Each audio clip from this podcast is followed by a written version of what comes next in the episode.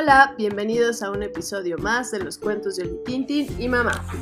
Hoy nos acompaña una invitada especial que nos va a ayudar a leer el cuento. Este cuento se llama El sapo que no quería comer, de Marta Sastrías.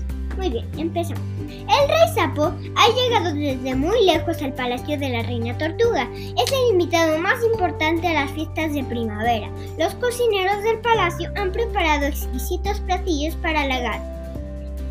El lunes le ofrecieron carne de cordero con hongos, con hongos silvestres.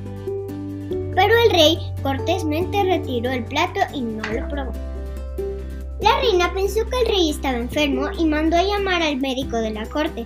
El doctor revisó el estómago del rey, pero del rey sapo, pero no encontró ningún mal. Quizás sea la carne, que no es de su agrado, dijo. Y le recetó pescado frito para la comida. Los martes le sirvieron el mejor pescado de los estanques del reino. El, el rey sapo tampoco quiso probarlo. Traigan al especialista en garganta. Me parece que el pobre rey no puede tragar, dijo la reina. El otor otorrinolaringólogo especialista en oídos y garganta le revisó al esófago. No encuentro nada anormal, pero denle fruta fresca en el desayuno. El miércoles le presentaron canastas de de variadas y jugosas frutas traídas de las huertas de la comarca.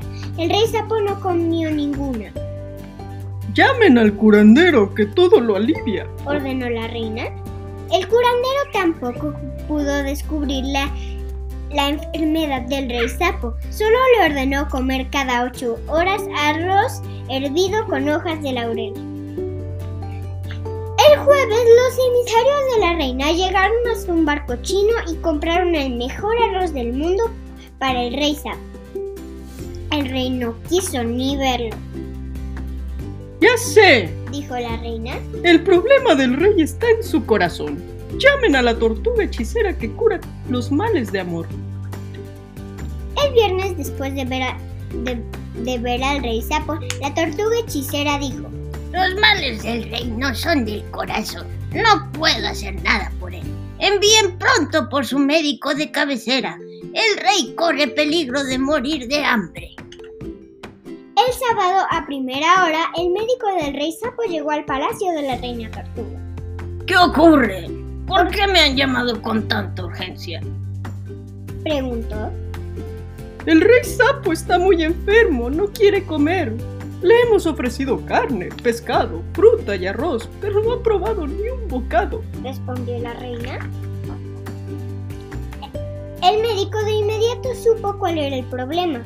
El rey es tan tímido, explicó, que no se atreve a decir que su menú consiste en insectos por la mañana, insectos por la tarde, insectos por la noche.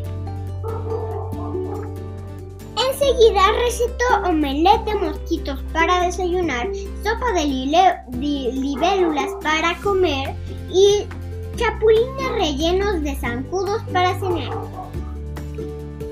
El domingo el rey se poseyó un gran banquete con la gran variedad de insectos que cocinaron para él.